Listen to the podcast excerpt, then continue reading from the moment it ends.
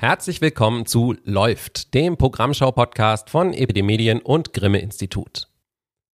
Wie grün ist das Film- und Fernsehgeschäft? Seit vielen Jahren bemühen sich einige Akteure darum, Produktions- und Herstellungsprozesse nachhaltiger und umweltfreundlicher zu machen. Über den aktuellen Stand der Dinge spreche ich in dieser Folge mit zwei ExpertInnen, Gudrun Sommer und Ingo Ehrlich.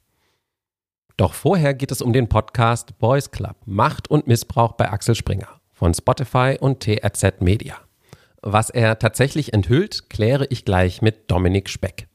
Ich bin Alexander Matzkeit. Schön, dass Sie wieder zuhören. Hallo Dominik. Hallo. Es ist viel geschrieben worden über Matthias Döpfner und Julian Reichelt, den Vorsitzenden des Axel Springer Konzerns und den ehemaligen Chefredakteur von Bild. Deswegen muss ich hier am Anfang einmal kurz ausholen. Also Reichelt ist vor zwei Jahren erstmals beschuldigt worden, seine Macht als Chef zu missbrauchen. Er soll insbesondere im Umgang mit jungen Kolleginnen Privates und Berufliches vermischt haben, persönliche Beziehungen mit Beförderungen und Abstrafungen verbunden haben.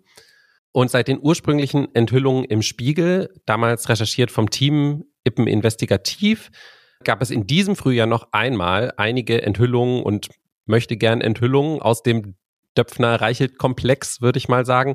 Unter anderem hat die Zeit im März eine Reihe von geleakten Textnachrichten veröffentlicht, die vor allen Dingen Döpfner schlecht aussehen lassen. Viele halten außerdem Benjamin von Stuckrad-Barres Roman noch wach für einen Schlüsselroman über Reichelt und Springer, obwohl er natürlich das Gegenteil behauptet. Und dann gibt es auch noch seit 15. April Boys Club, Macht und Missbrauch bei Axel Springer. Diesen Podcast der Journalistin Pia Stendera und Lena von Holt, über den wir heute reden wollen den aber unabhängig vom Inhalt auch noch so ein zusätzlicher Wind umweht, denn es handelt sich um die erste Produktion von TRZ Media, der Podcastfirma, an der auch Hanna Herbst und Jan Böhmermann beteiligt sind. Dominik, in dieser ganzen Gemengelage, welche Rolle spielt Boys Club da, deiner Ansicht nach? Also ich glaube, Boys Club ist jetzt nicht die äh, 20. Enthüllung oder auch äh, Scheinenthüllung im Fall Reichelt, Schrägstrich äh, Döpfner. Ähm, wenn man den Fall aufmerksam oder die Fälle ähm, über die Jahre seit äh, Frühjahr 2021 aufmerksam verfolgt hat, dann wird man in Boys Club, wenn man sich da jetzt äh, sozusagen die ultimative Erleuchtung oder noch mehr ähm, Details erhofft hat, wird man äh, da vielleicht enttäuscht sein. Was Boys Club aber sehr gut schafft, äh, finde ich, ist einfach nochmal den äh, Betroffenen des Machtmissbrauchs oder teilweise mutmaßlichen Machtmissbrauchs äh, nochmal eine Stimme zu geben. Es kommen sehr viele ähm, ehemalige, aber auch aktuelle Springer-Mitarbeiterinnen, auch ein paar Mitarbeiter zu Wort. Und der Podcast hat eben dann immer seine starken Momente, wenn man sich sehr ausführlich auf diese Schilderungen einlassen kann. Also das Ganze wird auch so ein bisschen im Trugreim-Format äh, vielleicht äh, nochmal nacherzählt. Und äh, ich glaube, ähm, diese Tiefe, in die das äh, da reingeht in den Podcast, das ist eine Stärke. Und andererseits wurde ja auch viel darüber geschrieben, dass die ganze Geschichte bislang immer sehr auf die Alpha-Männer zentriert war, die dort äh, eine Rolle spielen. Und der Podcast äh, schafft es da eben, diesen Männern vielleicht nicht allzu viel Platz einzuräumen, sondern auch äh, Systeme sichtbar zu machen, die den Machtmissbrauch dort vielleicht erst ermöglichen. Ja, das würde ich auch sagen. Ich finde diesen True Crime Aspekt eigentlich gar nicht so prononciert in dem Podcast, denn die beiden Autorinnen betonen immer wieder, dass es ihnen gar nicht um die individuellen Fälle so sehr geht. Also es geht ihnen auch nicht darum, einzelne Schrecklichkeiten auszustellen im Umgang mit den Frauen zum Beispiel, sondern sie wollen eigentlich vor allem diese Strukturen freilegen und dieses System. Das ist ja eine sehr, sehr harte Aufgabe, weil Strukturen lassen sich normalerweise nicht so gut erzählen, ja. Würdest du denn sagen, dass ihm das gelingt? Ich würde sagen, teilweise ja. Der Boys Club ist ja sozusagen auch titelgebend. Die ganzen äh, Strukturen ähm, über, unter und um Julian Reichelt, ähm, die werden schon teilweise offen gelegt. Am Schluss bleibt das Ganze aber vielleicht auch ein bisschen konturlos. Was aber, denke ich, das muss man sicher dazu sagen, auch damit zusammenhängt, dass äh, natürlich auch sich sehr viele rechtliche Fragen äh, und Quellenschutzfragen bei dem Podcast stellen und es ja eben auch in vielen Fällen auch um Verhalten geht, was jetzt äh, vielleicht nicht justiziabel ist, aber insgesamt zu einem toxischen Betriebsklima beiträgt. Also ich glaube, man hätte da vielleicht noch mehr freilegen können. Ich denke aber, dass uns das Thema jetzt noch eine Weile beschäftigen wird. Mich hat ja durchaus positiv beeindruckt, dass es auch, das geht so ein bisschen in die gleiche Richtung eigentlich wie meine letzte Frage. Es geht dem Marketing drumherum zum Trotz und vielleicht auch dem Einstieg zum Trotz, dass Sie am Anfang auch so einen szenischen Einstieg haben, wo Sie sagen, wir treffen uns hier jetzt mit jemandem in einer Bar und der will eigentlich gar nicht mit uns reden und so. Dass es im Grunde nicht um so eine investigative Pose geht, die man gerade in diesen Storytelling-Podcasts manchmal hat, sondern dass es stärker darum geht, war mein Eindruck, wirklich verstehen zu wollen. Es gibt ja auch ganz am Schluss sogar noch mal so eine Reflexion darüber, haben wir das jetzt eigentlich verstanden? Wissen wir jetzt eigentlich, wie die ticken und so weiter? Ich habe mich gefragt, ob das Publikum vielleicht auch eins ist, was vielleicht jünger ist als jetzt zumindest ich. Ich bin 40, also ähm, vielleicht jetzt eher so ein Podcast-Publikum, was nachwächst, was diesen ganzen Kulturkampf um Springer und um die Bild zum Beispiel nicht so auf dem Schirm hat. Der wird ja auch extra nochmal in einer Folge referiert und so, um da vielleicht auch einfach so ein bisschen zu warnen. Genau, ich glaube, das ist äh, tatsächlich ganz gut gelungen und man muss natürlich auch sagen, was ich vorher sagte, das kennen wir ja alle schon, was da drin vorkommt. Das ist natürlich äh, bei den allermeisten Menschen außerhalb der Medien, Medien-Nerd-Blase auch nicht der Fall. Insofern ist diese Nacherzählung plus Bewusstsein, Schaffung für äh, die toxische Kultur ähm, sicher auch schon an sich verdienstvoll. Ich finde auch, dass die große Recherchepose jetzt nicht ausgepackt äh, wurde. Also man hätte, ähm, wie das ja viele Recherche-Podcasts auch gerade machen, äh, noch mehr herausstellen können, wie krass man investigativ recherchiert hat. Und was ich in dem Zusammenhang auch total gelungen finde, ist, dass ja, es ja in der Medienbranche auch so diesen Springer-Beißreflex äh, gibt. In vielen Fällen ja auch total zu Recht und auch die ähm, Autorinnen des äh, Podcasts, dass die auch ja so ein bisschen ihren eigenen Nachdenkprozess dann ähm, reflektieren. Also so nach dem Motto, ja, ähm, wir können ja eigentlich nicht verstehen, wie man bei Springer arbeitet, aber sie schaffen es dann doch in dieser sehr intensiven Auseinandersetzung mit ihren Protagonistinnen äh, auch Verständnis für deren Situation zu schaffen und Verständnis auch dafür, dass sie eigentlich in vielen Fällen diesen Machtmissbrauch äh, oder diesen Fällen von Machtmissbrauch gegenüber ähm, machtlos waren. Und das wird nicht einfach pauschal verurteilt. Und ich glaube, um da zu deiner Frage zurückzukommen, dass ähm, das tatsächlich schon ein Verdienst äh, ist, dafür auch ähm, Verständnis zu schaffen. Und äh, genau, ich würde auch sagen, dass der Podcast ja sich sehr an ein, ein junges Publikum äh, wendet, was vielleicht auch gerade über Berufseinstieg nachdenkt und ja, dass man da schon schafft, auch ähm, für äh, gewisse Strukturen ähm, ja eine Awareness zu schaffen. In der letzten Folge wird eben auch erwähnt, dass die Macherinnen Zuschriften bekommen hätten, auch aus anderen Branchen. Ich glaube, vielleicht ist Springer da ein extremer Fall, aber sicherlich eben ein solches System dann kein Einzelfall und äh, ich denke, dass daher der Podcast eben auch eine Relevanz jenseits der Medienbranche besitzt. Die Musik ist ja von Volker Bertelmann, der gerade einen Oscar gewonnen hat und der auch die Musik gemacht hat, zum Beispiel für den Detektor FM Podcast Teurer Wohnen. Ist dir am Sounddesign noch irgendwas aufgefallen? Du hast schon gerade gesagt, es gibt diesen Reflexionsprozess. Man hört auch manchmal so Sachen, dass sie sich so Textnachrichten hin und her schicken. Ich fand, da packen sie so die ganze Palette aus eigentlich dessen, was man sich so vorstellen könnte. Genau, also ich finde, äh, zum Hören ist das auch sehr abwechslungsreich äh, gestaltet. Die, die Soundelemente, ähm, die Musik von Volker Bertelmann, die sind sehr ähm, dezent eingearbeitet. Nicht so, dass es stört, aber so, dass es äh, sich in den Erzählfluss einfügt. Genau, die, diese WhatsApp-Nachrichten, die du erwähnst, sind ja auch schon so ein bisschen zum Tick geworden in vielen Recherche-Podcasts genretypisches Merkmal, würde ich sagen. Aber hier ist es jetzt nicht so, dass alle zehn Minuten der Erzählfluss unterbrochen wird durch eine WhatsApp-Nachricht. Also das ist, glaube ich, durchaus da noch im, im Rahmen und manchmal trägt ja auch wirklich dann zu Aufhellungen und zu Reflexionen bei. Was mir auch noch aufgefallen ist, ähm, ist, dass äh, leider eine Folge, wo es so ein bisschen in die Geschichte von Springer geht, ähm, ja, da sollen dann Kontinuitäten aufgezeigt werden zwischen Axel Cäsar Springer, Matthias Döpfner. Das fand ich teilweise ein bisschen gewollt und ich fand diese Folge hatte dann sehr viel auch Sprecherinnenanteil der Host. Also das war so ein bisschen, ja, fast schon lexikonmäßig nacherzählt. Ich glaube, da hätte man vielleicht doch noch, also es kommen auch Experten zu Wort. Äh, Klaus Steg, der alte Bildkritiker, äh, wird interviewt. Wir sind im Haus der Geschichte in Bonn mit Atmo unterwegs, sehen die erste, wir sehen sie nicht, aber wir bekommen sie äh, äh, auditiv geschildert, die erste Ausgabe der Bildzeitung.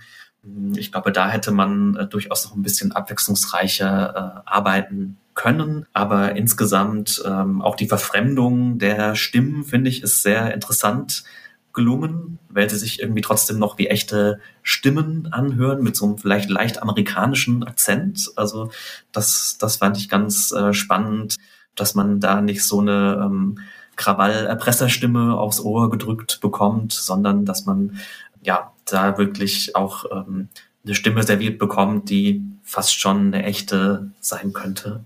Es muss wahnsinnig viel Mut gekostet haben, zur Spitze dieses gigantischen Konzerns zu gehen und gegen den eigenen Chef auszusagen. Und während da Menschen aufstanden, um genau das zu tun, stand auch Nora auf. Nur nicht gegen Julian Reichelt, sondern für ihn. Ehrlicherweise habe ich einfach gelogen bei der Aussage. Ich habe gesagt, dass er dass das alles rein beruflich war und dass er ein, ja, ist ein total netter Typ und professionell. Kann mir das überhaupt nicht vorstellen. In dem Moment hatte ich das Gefühl, ich lüge für einen Freund. Und als dieses Interview vorbei war, habe ich mich so schlecht gefühlt wie kaum einmal, weil ich ja genau wusste, wie es eigentlich ist. Also ich bin in diesem Format hier zwar eigentlich der Moderator und nicht der Kritiker, aber ich würde sagen, keine große Weiterentwicklung des deutschen Podcast-Storytellings, aber schon ein herausragender Eintrag, oder? Das würde ich auch so sehen, vor allem halt auch über diese acht Folgen hinweg äh, auch einen Spannungsbogen zu halten, wo es eben um so ähm, in Anführungszeichen dröge und auch schwer nachvollziehbare Dinge wie Strukturen geht und auch von dem Hintergrund, dass man vielleicht gar nicht so viel neues Material hat, finde ich das auch sehr, sehr gelungen. Und äh, ich glaube, das ist auch ein Recherche-Podcast, den sich vielleicht auch andere Podcast-MacherInnen anhören sollten. Ganz herzlichen Dank, Dominik Speck. Gerne, danke dir. Boys Club lässt sich nur auf Spotify hören. Seit 8. Mai sind alle acht Folgen verfügbar. Klimaschutz ist ein Thema, das alle Aspekte des Lebens berührt. Also selbstverständlich auch die Produktion von Filmen und Fernsehformaten. An Filmsets wird vieles immer nur für den Moment erschaffen, in dem es gebraucht wird. Strom wird oft mit Generatoren erzeugt, Essen und Equipment in großen Mengen angeliefert. Die regionale Förderlandschaft lässt Produktionen wie Wanderzirkusse durch die halbe Republik reisen, um Standortförderungen mitzunehmen, wo sie zu kriegen sind. Das alles macht die meisten Drehs nicht gerade zu Vorzeigebeispielen für Nachhaltigkeit. Aber der Wind dreht sich. Auch die Filmbranche entwickelt ein grünes Gewissen. Zum Teil bekommt sie es auch verordnet. Spätestens ab 1. Juli gelten in Deutschland ökologische Standards für alle Film-, TV- und Online-Produktionen, die eine Förderung erhalten wollen. Sie reichen von einer vorab erstellten CO2-Bilanz bis zu Vorgaben für Ökostrom, Verpflegung und Materialien. Und eine oder ein Green Consultant muss die Produktion beraten. Davon habe ich jetzt zwei bei mir, die schon seit vielen Jahren in diesem Bereich arbeiten. Und ich hoffe, dass Sie mir einen Überblick darüber geben können, wie es um das ganze Thema steht. Gudrun Sommer, im Hauptberuf Festivalleiterin von Docs Ruhr und der Editor Ingo Ehrlich. Hallo. Hallo. Hallo. Wie sieht diese Arbeit denn eigentlich konkret aus? Also in meinem Bereich geht es darum, die Auswertungskette der Filmpräsentation den Anforderungen einer nachhaltigen Film- und Kulturarbeit anzupassen.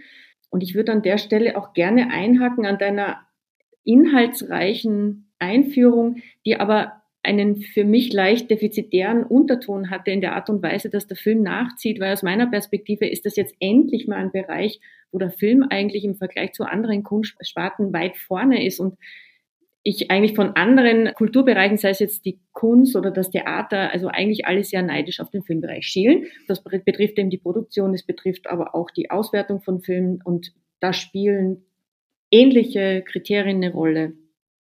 Und die versuche ich in meiner alltäglichen Arbeit anzuwenden und gleichzeitig aber auch zu vermitteln, weil auch Bildung im Hinblick auf nachhaltige Themen ein wesentlicher Aspekt ist in der Arbeit, die Green Consultants eigentlich machen. Wie groß ist denn das Vorwissen, Ingo, vielleicht? Also ist es dann grundsätzlich so, dass die Leute, mit denen du arbeitest, schon eine grundsätzliche Vorstellung davon haben? Oder gibt es große Aha-Momente noch in der gemeinsamen Arbeit? Die gibt es auf jeden Fall. Ich bin ja quasi wirklich vor Ort bei der Produktion und der größte Aha-Effekt im Moment ist, seitdem diese neuen Standards gelten, dass die, die Hürde, ich mache einen Förderantrag, äh, auf einmal da ist und die Leute mich anrufen und sagen, du Ingo, ich komme da nicht weiter, die verlangen von mir eine CO2-Bilanz und den Namen eines Green Consultants und eine Art Maßnahmenkatalog.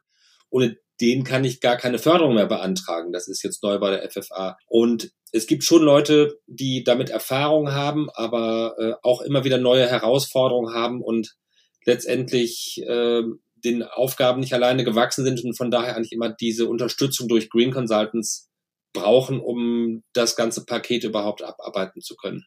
Spätestens dann, wenn eine Produktion in den Startlöchern steht, sechs, acht Wochen vor Dreh, muss man halt beginnen, die Maßnahmen auch umzusetzen und Fahrzeuge anmieten, eine Mülltrennung organisieren, das Team sensibilisieren und all diese Dinge tun, die dafür nötig sind, um diese Standards überhaupt äh, einzuhalten. Und ich möchte dazu noch kurz sagen, es geht nicht nur um diese Standards. Ähm, die sind jetzt so in aller Munde. Die sind natürlich sehr, sehr wichtig, dass es sie gibt. Und da hat auch gut und recht, das ist ähm, ein Alleinstellungsmerkmal. Das gibt es zum Beispiel für den gesamten Theaterbereich, soweit ich weiß, noch gar nicht.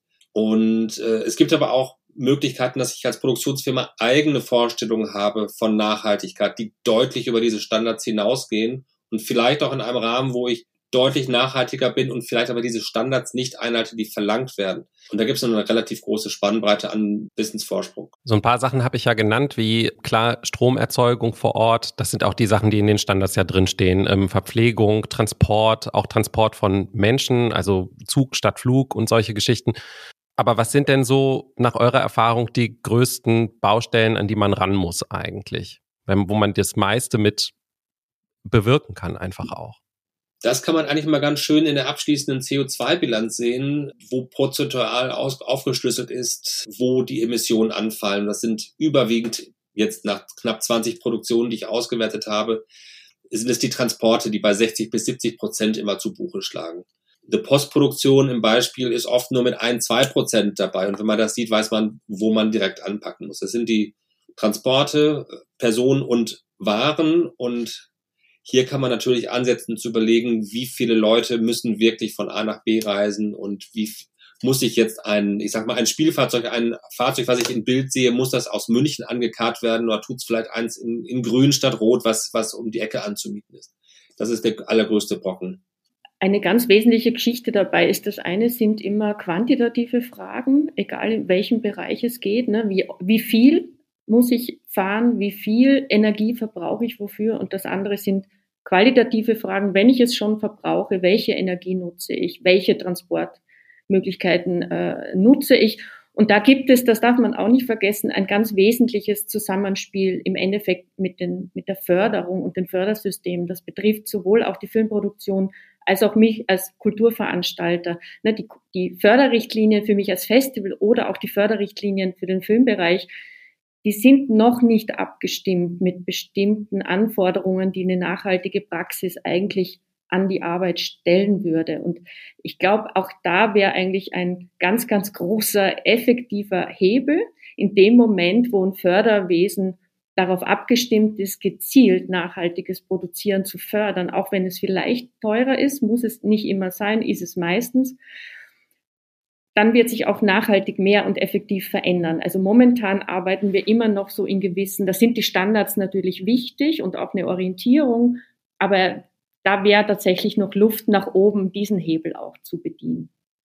Jetzt ähm, habt ihr beide schon gesagt, ihr seid irgendwie auch künstlerisch mit Film befasst. Gudrun, du durch die Festivalarbeit natürlich hauptsächlich. Ingo, du bist auch äh, Editor.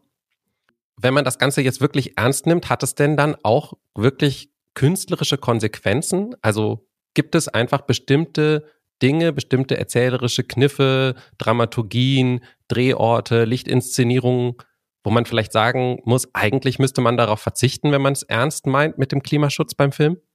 Das ist eine sehr besondere große Frage, die ganz oft diskutiert wird. Ich hatte ein Gespräch mit einem Redakteur, der mich anrief, Ingo, die CO2-Bilanz, kannst du diesen Rechner bedienen? Ihr habt so wenig CO2 emittiert. Was ist da los? Ist da was schiefgelaufen? Sag ich, nein, nein, wir hatten ein Vier-Augen-Prinzip. Das stimmt schon. Ja, aber das kann doch nicht sein. Sag ich, doch, es liegt daran, ihr habt ein Kammerspiel gedreht. Ihr habt an sechs oder an acht Drehtagen sechs mal 45 Minuten Sendezeit hergestellt. Das heißt, wenn wir jetzt gucken auf die CO2-Emissionen pro Film oder pro Sendeminute, sind wir extrem niedrig.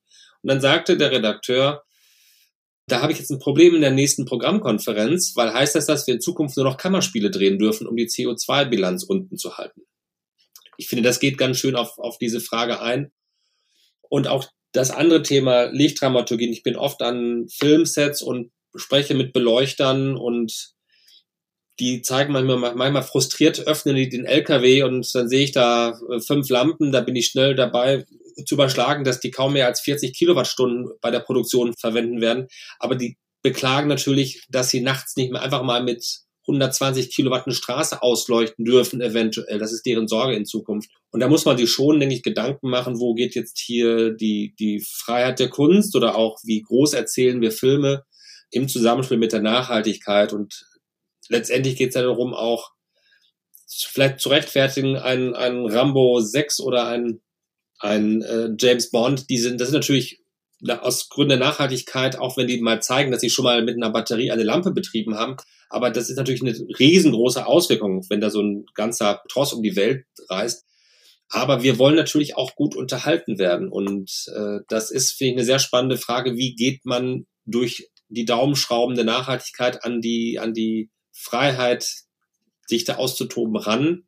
Oder wo muss man vielleicht nur Gewohnheiten aufbrechen und sagen, wir fühlen uns auch durch einen Film unterhalten, wo Leute einfach im Kreis sitzen und sich was erzählen? Gudrun, mich würde das auch generell interessieren, wenn ihr Festivals programmiert. Ist das für euch ein Qualitätskriterium geworden, dass ihr sagt, das ist ein grüner Film, dadurch ist es automatisch schon mal ein besserer Film als ein nicht grüner? Also ich glaube, mit den Qualitätsstandards, das Schwierige ist so daran, dass viele grüne Entscheidungen vielleicht gar nicht sichtbar werden in einem Film aus unterschiedlichen Gründen. Also ne, die Entscheidung, nicht in Südamerika zu drehen, weil ich es auch genauso gut in einem Studio hier oder in einem bayerischen Wald drehen kann, die wird in dem Moment, wo sie so gefällt, wird nicht sichtbar in dem Film. Und damit ist es auch schwierig, daraus ein Argument zu stricken in der Art und Weise, wie später dieser Film bewertet wird. Es gibt andere Beispiele, die im Studio mittlerweile produziert wurden, wo es zumindest, also aus dem Abspann heraus vielleicht noch ersichtlich ist, aber nicht sozusagen so leicht ersichtlich, wie wir es vielleicht gewohnt sind, Qualitätsstandards an Filme anzulegen. Hat vielleicht jetzt auch mit einem wachsenden Bewusstsein zu tun, dass sich da sozusagen was ändert, aber ich bin glaube ich, grundsätzlich, und daher bin ich ein bisschen über die Daumenschraube, die Ingo gerade genannt hat, auch gestolpert, ich würde vorschlagen, dass wir wegkommen von einem defizitären Blick auf die Nachhaltigkeitsbrille, um sie mal so zu nennen. Also ich würde sagen, ich empfinde meine Arbeit, die versucht, mit Nachhaltigkeitskriterien Kultur zu gestalten und deswegen im Vergleich zu den 30 Jahren vorher vielleicht ein paar Einschränkungen im Kauf nimmt, ich versuche das eher als eine Möglichkeit zu sehen, die mir eine positive Zukunft ermöglicht. Ich versuche das nicht sozusagen als etwas zu, zu sehen, was mir auferlegt wird, sondern was die, mir eine Möglichkeit gibt, Spielräume in ökologischer Hinsicht zu gestalten. Wenn man mit so einer Haltung da rangeht, dann muss man sich ja über Greenwashing eigentlich auch keine Gedanken mehr machen. Oder ist das noch ein großes Thema, was man schon noch im Blick behalten muss? Über Greenwashing muss man sich immer Gedanken machen, glaube ich, weil auch der gute Wille vor Greenwashing nicht gefeit ist. Ne? Also es gibt gerade momentan eine Diskussion um den Begriff klimaneutral zum Beispiel, die ich in dem Kontext ganz interessant finde, weil ich glaube, dass sehr viele Kolleginnen auch von mir diesen Begriff wirklich benutzen und sich darum bemühen, ihn zu erfüllen, ne, obwohl er eigentlich auf, glaube ich, auf einer Idee basiert, die schon auch auf eine Art damit zu tun hat, dass etwas grüner gedacht wird, als es irgendwie eigentlich sein kann. Und deswegen muss es noch nicht mal immer ein, ein böser sozusagen Handel sein mit, mit Labels oder Herkunftslizenzen, die sich hinter diesem Begriff verstecken, sondern es kann auch ein Aufweichen von Standards sein, wo am Ende des Tages dann so wenig übrig bleibt, dass man schon von Greenwashing vielleicht auch sprechen kann, auch wenn es vielleicht nicht immer aus einer unlauteren Absicht heraus passiert. Da hast du völlig recht und es ist halt diese Standards, die wir jetzt haben, die haben ja am Ende die Möglichkeit, ein Label zu beantragen. Und auf diesem Label im Abspann steht Green Motion, klimaschonend produziert. Und jetzt gibt es da diese ökologischen Standards. Es sind 21 an der Zahl, vier, fünf, sechs davon sind reine Verwaltungsstandards, dass man eine Erklärung unterschreibt oder eine Bilanz erstellt oder einen Green Consultant einstellt oder nicht. Und dann bleiben so 14 über, die eine Auswirkung haben. Von den 14 darf ich fünf streichen, dann bleiben am Ende neun. Wenn ich einen Dokumentarfilm drehe ohne Catering, fallen weitere vier weg. Also es gelingt mir vielleicht, wie Gudrun sagt, ohne böse Absicht, dass ich einen Dokumentarfilm drehe, der 180 Tonnen CO2 erzeugt und der kann theoretisch das Label Green Motion bekommen. Und ein studentischer Film, der vielleicht nur 50.000 äh, Euro ausgeben kann, am Ende hängt es immer man kann fast sagen, pro Euro hängt eine gewisse CO2-Anzahl dran. Der bekommt das Label vielleicht nicht, weil man halt den alten Euro 4 LKW vom Nachbarn bekommen hat und irgendjemand kocht. Und weil es günstig sein muss, ist es halt nicht 33 Prozent Bio. Also ich will sagen, es ist ein sehr, sehr schwieriges Label und ich rate am Ende in meinen Abschlussberichten auch bei Produktionen, die vielleicht über die Stränge geschlagen haben, aber eigentlich das Label beantragen dürfen. Ihr müsst es für euch verantworten können, ob ihr sagen könnt, wir haben das Klima schon produziert auch wenn es das Label vielleicht gibt, weil ihr die Kriterien erfüllt habt, aber prüft bitte nach, ob ihr wirklich klimaschonend äh, agiert habt. Wenn es jeweils eine Sache gäbe, die Sie sich wünschen könnten in dem ganzen Bereich, wo man als nächstes rangehen kann vielleicht, was wäre das? Also für mich wären das ganz klar die Förderrichtlinien so anzupassen, dass man quasi nicht gezwungen, aber hochgradig motiviert wird, ähm, nachhaltig in allen Bereichen kultureller und Filmarbeit tätig zu sein. Und ich würde wünschen, dass die Produktion, und da denke ich auch gerne über die reinen Filmproduktionen hinaus, dass denen die Mehrkosten in irgendeiner Form auch nicht komplett erstattet werden, aber dass es, wie zum Beispiel in Österreich, gibt es einen Bonus, der durchaus ausreichen würde, die Mehrkosten zu tragen. Und solange es in Deutschland so ist, dass die Kosten bei den Produktionen hängen bleiben und die Sender sich dem nicht äh, großartig anpassen, haben die Leute keine Motivation und äh, werden alles versuchen, mit möglichst wenig Geld das irgendwie zu schaffen. Außer sie haben eine ganz, ganz starke innere Motivation. Es gibt diese Fälle auch, aber die meisten sagen im Moment, ich tue das, was ich muss um irgendwie dieses Label zu kriegen, weil sie sich halt verpflichten über den Sendern, diese Standards einzuhalten. Und es fehlt hier und da einfach an Geld. Das wünsche ich den Produktionen, dass die das finanziell besser abpuffern können. Vielen Dank für den Einblick in eure Arbeit und für eure Einschätzung. Gudrun Sommer und Ingo Ehrlich. Danke. Danke für die Einladung. Da sind wir schon wieder am Ende dieser Folge von Läuft. Wir würden wirklich gerne von Ihnen hören. Schreiben Sie uns doch eine E-Mail an medien.epd.de. Sie finden EPD Medien und das Grimme Institut auch auf vielen Social Media Kanälen. Beide sind auf Twitter, EPD Medien ist auch auf LinkedIn und das Grimme Institut finden Sie auch auf Instagram und Facebook. Wenn Sie diesen Podcast abonnieren, verpassen Sie keine Folge. Wenn Ihnen läuft gefällt, dann würden wir uns sehr freuen, wenn Sie uns auf der Podcast-Plattform Ihrer Wahl bewerten, damit andere uns auch finden. Wir hören uns in zwei Wochen wieder. Bis dahin gönnen Sie sich gutes Programm.